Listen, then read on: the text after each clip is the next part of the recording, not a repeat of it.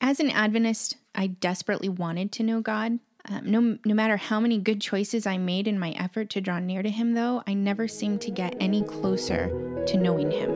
Welcome to Former Adventist Podcast. Grab a cup of coffee and join Colleen Tinker and Nikki Stevenson as they discuss their life after Adventism. Welcome to our very first Former Adventist podcast. I'm Colleen Tinker. And I'm Nikki Stevenson. And I'm more excited than I can say to be actually chatting with my friend in this venue. I'm going to start by telling who we are and who Life Assurance Ministries is. Life Assurance Ministries is almost 20 years old. It was founded originally by Dale Ratzlaff and a board um, Richard, my husband, and I were original board members for Life Assurance, and we exist to provide material for people who are questioning Adventism. We have a we, um, we have a magazine that comes out in print form twice a year. We have a weekly email with new blogs every week. We have a local um, weekly Bible study if you're in our area, in the Loma Linda area. And we also have yearly conferences to which you are invited.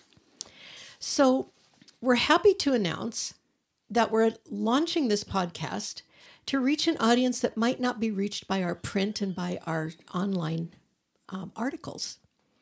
We are going to be discussing living life after Adventism, and we're going to talk about common issues that we all have faced and face currently as we leave the subculture that defined us, as we seek to integrate into living and worshiping with the body of Christ.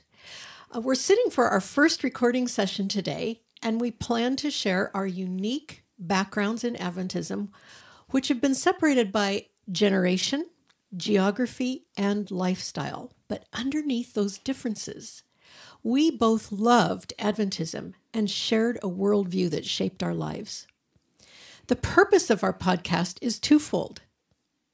The first is um, we want to help former Adventists understand how to understand the, our own former religion that twisted biblical truth and reality. And we want to provide support for each of you as you navigate learning to get along with, live with, study with the body of Christ.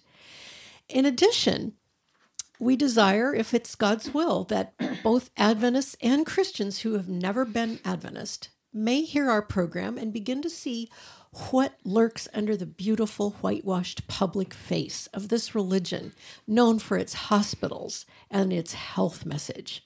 But this beautiful public face hides the fact that it teaches another gospel and a fallible Jesus. We are committed to speaking truthfully about the religion we both once loved because many of our loved ones are trapped inside a beautiful deception our friends and families believe they're traveling a road that leads to God, but they don't know that just out of their sight, the bridge is out. Instead of crossing into the promised land, they're doomed to fall into a chasm from which they cannot escape.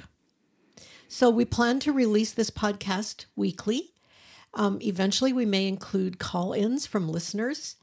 And in the meantime, you may submit your comments or questions that you'd like us to address by emailing us at formeradventist at gmail.com. And meanwhile, stay tuned. And grab a cup of coffee and join us. Because we don't do anything without coffee no, here. we didn't. so, Nikki, why are you doing this podcast with me? Well, you know, I the best way I can answer that is to give a little bit of a background. Um, mm-hmm.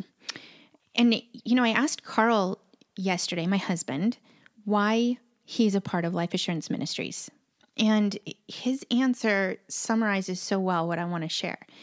He said, I was rescued from a very cleverly constructed cave of darkness. When I emerged and saw glimmers of light and hope, I knew I wanted to do whatever I could to help others out of that darkness. Wow. Yeah, I, I felt like that summarized so well, really, where my heart is in this.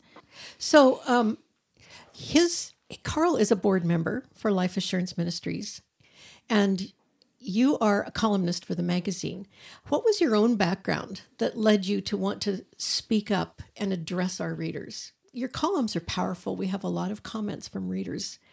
Why do you do that? Why do you want to talk to them? Well, you know, once we leave Adventism, if we come to Christ, Right. if we're born again, and the word becomes our source for authority and reality, it seems to me that the Lord begins to open our eyes to the truth about our lives, about ourselves, obviously, as well as revealing himself to us.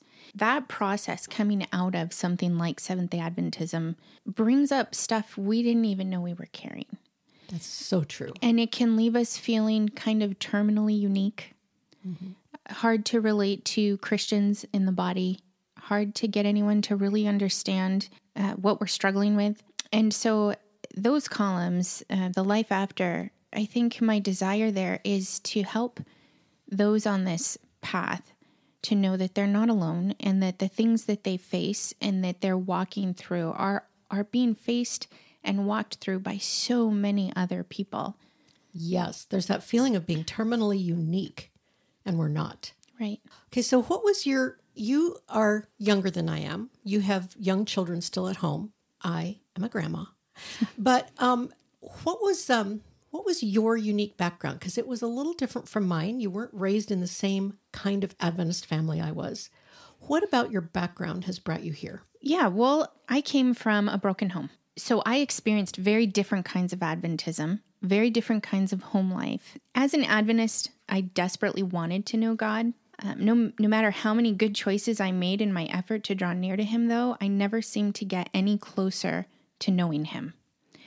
Uh, as a child, I experienced a wide variety of both home and Adventist environments. There was very little I could rely on. There was a lot of change in my life. I believe I lived in 22 homes, went to 14 schools. Only a few of them were Adventist schools. Wow. So so I couldn't I can't necessarily relate to other formers who had the, you know, 12 years in academy and then I did go to an Adventist university. But um I I didn't actually have very deep roots in my lifestyle within Adventism, but I did travel enough that I saw so many different kinds of Adventist I don't know manifestations I want to say because it's a good word. practiced differently. Yes. Loma Linda, Southern California Adventism, different from Northern California Adventism, and uh, I spent a lot of my life in New England, and so I saw I saw it practiced differently, but the core, the foundation, and the trajectory they were the same across the board. That's very interesting. Not everybody has seen that. Right. And so the most consistent thing in my life really was Adventism. So my dad, he and his wife, they lived kind of in the upper socioeconomic group within Adventism. They were influential in their church uh, from medical family and their life looked really put together. And when I, growing up in my mother's home, she was non-practicing when I was growing up with her. She had been raised Adventist. Her family is Adventist, four generations, Wow. five for me. Um, but we didn't practice it, and she spent a lot of her life masking her pain through through some poor choices, and Yes. it brought a lot of chaos to my life. So, for me, when I looked at Adventism, I saw stability, That makes sense. and it became it became something that I wanted to strive for. And when I became an adult, that's what I did. I I worked very hard to learn how to keep the Sabbath. To um, I participated in leading the youth at our local church. Eventually, my husband and I were elders in the local church. Uh, I felt like I had a clean slate, and I could I could really strive after this. But even then, I never felt like my big questions about God were ever answered. They are answered in scripture. I know that now. Yes. But as an Adventist, I couldn't find the answers. And when I would ask questions, so often I would get vague responses like, oh, you just need to have faith. That drove me crazy too. Yeah, that, that doesn't give hope. It creates No. anxiety. How do you muster up faith in something you don't understand? I could never figure it out. yeah, it just didn't work for me. So it was 10 years inside really striving to practice Adventism before I really understood that that the system, the Adventist system, was a greater obstacle to knowing God than the sum of all of my poor choices and traumatic experiences combined. That is an amazing realization. It was heartbreaking. Yes. It was devastating. The group of people who I believed were going to help me know who God was and know how to serve Him and how to love Him, it was the very system that was destroying that for me. Wow. That's amazing. So, how long ago did you and your husband leave Adventism? We left in 2010. So it'll be 10 years actually in February because it was after the conference that we formally were we were done. So it's been 10 years and in that time I have loved learning about God, learning his attributes, learning who he is and it has shaped everything about life. Yes. About how I engage with the world and understand reality is knowing God. And so I guess the reason that I do this is because I want to help deconstruct that system that is keeping people from knowing the truth about God because that's the most important thing they're going to do in their life is to know him. So true. That is an amazing thing. Thank you for sharing your story. I know I know it's not always easy to share the story of one's past, but it's important because it's my belief that there are more Adventists who have trauma and and shame about their pasts than people know when they sit next to each other in the pews in church. Right. Right. So tell us, Colleen, why why do you do this? Why have you given your life to this ministry? Well, um, my husband and I left, Richard and I left Adventism um, formally about 20 years ago. When we left, we really did feel terminally unique there were no support groups. There were no online forums. There, there was Dale, Dale Ratzlaff, who was my husband's first cousin once removed. so Richard knew him and had actually considered him the black sheep in the family until we began to realize there was something wrong. Adventism did not provide us with the answers we needed to live. I think the thing that tipped both of us to the point where we realized we had to figure out what was going on with Adventism was that we each went through a divorce in the 80s.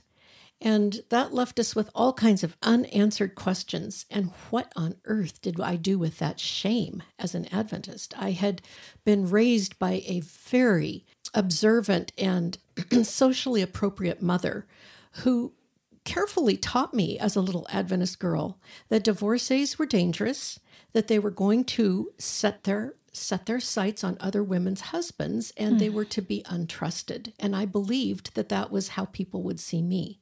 So i had suddenly gone from being a respectable elder in an adventist church to being a divorced woman who was probably going to be considered dangerous. And i had no idea how to put my life back together.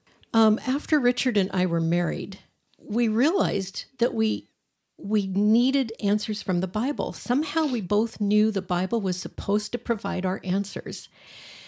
And um, as we started discovering that the Bible, read in context, did not teach what the proof texts taught, um, we began to think, you know, we might actually have to leave this organization. And Dale Ratzlaff was significant in that because we heard him in the 90s at a seminar at an Adventist Forum meeting in San Diego where he explained the difference between the Old Covenant and the New Covenant. Now, as an Adventist, I had been carefully taught there was only one covenant. There were just different expressions of the same covenant. But Dale showed us from the Bible how the Old Covenant was constructed and made between Israel and God, and the New Covenant was kept not between man and God, but between the Father and the Son as our substitute. It was an overwhelming moment.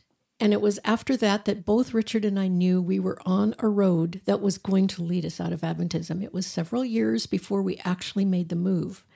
But we were so alone in that. Mm-hmm. We didn't have anyone to talk to except each other. The Lord was gracious in leading us out together because many couples don't leave together. Right we knew then that we had to provide some kind of support for people who are questioning and leaving Adventism. We knew they needed answers. We knew they needed to understand the religion they were in. We knew there were reasons why Adventists feel confused and hopeless, why they feel, why they die badly, why they have fear, why they have terminal anxiety, many of them. And we knew that the Bible actually did provide those answers because we saw how the gospel changed us. So that was what led us to begin an online forum, formeradventist.com, in um, 1999, and to, to begin the weekly Bible study that we still conduct, and to be part of Proclamation Magazine when Dale uh, founded it in 2000. So this podcast is an extension of what we have dedicated our lives to with Life Assurance Ministries. People who leave and question Adventism need to have answers, and they need to have answers from the Bible because too many people leave Adventism and go into agnosticism and atheism. It's built into the system. If you leave what you believe is the truth, then where do you go? And too many Adventists go into nothingness mm-hmm. and their anxiety is never resolved. But there is reality and truth in the Lord Jesus and in his unerring word. Can I just ask a question of about course. that? When you guys decided you were going to take this ministry up, did you have a big picture in your head or was it just a series of doing the next project? It was a series. It was no big picture. It was the next thing, the next thing. It was very clear. It was it was like a it was a conviction in Richard in 1999 that we needed to go online. The internet was still fairly new, and he knew we needed a support group for Adventists, so he began the forum.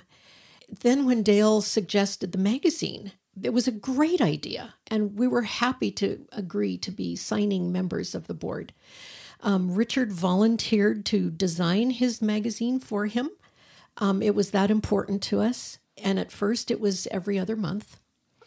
And then the next thing that happened was in the year 2004 when um, Dale wanted to step back a little bit and he asked me to edit the magazine. That was a new thought. I was teaching full time. So it became clear to me as I prayed for a month that the Lord would provide. And it was clear that this was where He was directing us to go. And the next big hurdle, which uh, we had a sense was coming but didn't know for sure when or how, was in 2006 when Richard was fired from his job at Loma Linda School of Dentistry as um, the director of educational support services. And he was fired for cause. He was fired because of his work with Life Assurance and former Adventist. The Lord provided and allowed for the board to take him on as well. So it's always been a step. It's always been one thing at a time. There's never been a big picture. And this ministry really was sort of born either in the early years or just before the internet blew up. That's true. So you have had a ever changing audience in a way, That's and you've true. had generations now coming through. That's true. This podcast is almost, you know, the next step and and seeking to reach that next generation of listeners, readers. It's true. It it appears that podcasts are a growing phenomenon oddly enough in among the millennials. Mm-hmm. we were talking with our younger son and his wife recently about podcasts, and they sent us links to the podcasts they listened to. They sent us like maybe 10 mm-hmm. podcasts that they listened to. And, you know, I haven't done podcasts that much, but um, I listen to them. But it does seem to be the next thing. And I think it is, like you say, a whole new audience. And wouldn't you say too that Adventism it, it it's different inside each generation? Yes. You know, we've talked a lot about how we've experienced Adventism differently. And yet there still seems to be this bottom line, yes, consistent I don't know what to call it. It's a worldview. Yeah. It's Yeah. a worldview. And it it's it it doesn't matter what generation an Adventist is, whether an Adventist is progressive, um, whether an Adventist is historic, whether they go to school at Weimar or Uchee Pines, or whether they are in public school and end up, you know, in a liberal Adventist church, there is still a worldview that is consistent. And Adventism, as you described so well, clearly offers that stability and that sense of right, being right, that is a thing to attain to. Yes, and, and a community. Oh you can goodness, kind of yes. pick your own flavor. Oh, yes. But it's still an Adventist community, which is really hard to leave. it's disorienting. Mm-hmm. You lose kind of everything. Mm-hmm. And at first, you don't think you will. You know, your Adventist family and friends are still your Adventist family and friends. And it's shocking when you start realizing that they talk to you less and less. Oh, I was sure they would want to know what I knew. I was sure they would want to understand the gospel the way I did, that they would want to. I mean, we, went, we would go to non Adventist women of faith events together where they would hear other Christians speak. And I had this new information about what they what they were speaking about, and I thought yes. they'd want to know mm-hmm. what I knew, and I was very surprised by the kickback that I got. Yes. Um, one of the comments that that I remember very clearly from one of my sisters is why why are you a part of this former Adventist? You don't see former Baptists or former Lutheran support groups. Why are you doing a former Adventist support group? And I was I was still really early in leaving and and not sure how to navigate those conversations. I, I wish I knew then what I do now. Mm-hmm. I think mm-hmm. I could have done a better job answering that. But but that seems to be what we hear a lot in this yes. ministry. Why are you doing this? Yes, and not just from Adventists. I hear it from Christians too. Yeah. I remember being at a women's retreat many years ago now, but it was a Christian women's retreat after we had joined a Christian church. And interestingly, I still remember the woman who asked me the question I'm going to tell you. She was the mother of, of, of one of my students that I was teaching, a student that I liked very much, who's actually one of my son's best friends to this day. And she looked at me outside our meeting room at the women's retreat and said, you don't hear about former Baptists, and this is a woman who had spent her life in um, missions. You don't hear about former Baptists. Why are you doing former Adventists? And I, I looked at her, and I was, I was much younger out of Adventism then, but suddenly I knew what the answer was. I said, Baptists all believe in the gospel of the Bible, and they believe in Jesus who has a finished work. Adventists have a different gospel and a different belief about the atonement and a different Jesus. And because of that, everything about the religion, no matter what the words are, is a deception. It's not the same, it's not founded in Christianity. And so, really, there are two audiences here. Yes. We have our Adventists, our former Adventists, and then we have the Christians who have been so deceived by the system yes. that they don't understand. And you know what? I don't blame them. Even the great either. Walter Martin couldn't see through. It's true. I mean, it is so cleverly constructed. Like like Carl said, a cleverly constructed cave of darkness. Yeah. Yes. And Adventists intuitively know that they are uncertain, they're fearful, they believe they have truth, but they but they are afraid to die and they don't know if they can be saved. They hope they will be saved. Yes. And the Bible is clear that we can know. Yes, and it's not arrogant to know because it's based on Christ and his work. So, Nikki, um, how do you know that you're saved? what has saved you and how do you know it's true? Well, the Lord Jesus did it. He completed the work. There's nothing left for me to do. It's based completely on his righteousness. And so my only work was to repent and to, to place my faith in him and um, to acknowledge that he's the lord of my life. And this the salvation that that was handled that was done at the cross when and actually at the resurrection when god accepted that sacrifice yes. on my behalf. And so you know for me to to um, entertain any ideas of uncertainty about salvation is almost to question the sufficiency of christ. Yes I agree. I, I think that people like to pose that kind of it's it's humble to think, oh, I'm not sure if I'm saved. Actually, it's it's really offensive to God, I would imagine, because oh, it's oh, it's so. questioning the the perfection of Christ and what he did. That's true. It's and in fact Paul puts it so clearly. We are supposed to know that we're saved and we're supposed to be able to rest in that. Romans 8 says it so well. This has come to be one of my favorite passages as a former Adventist. It's Romans 8 15 to 17. For you have not received a spirit of slavery leading again to fear, but you have received a spirit of adoption as sons, by which we cry out, Abba, Father. The Spirit Himself testifies with our spirit that we are children of God. And if children, heirs also, heirs of God and fellow heirs with Christ, if indeed we suffer with him, so that we may also be glorified with him.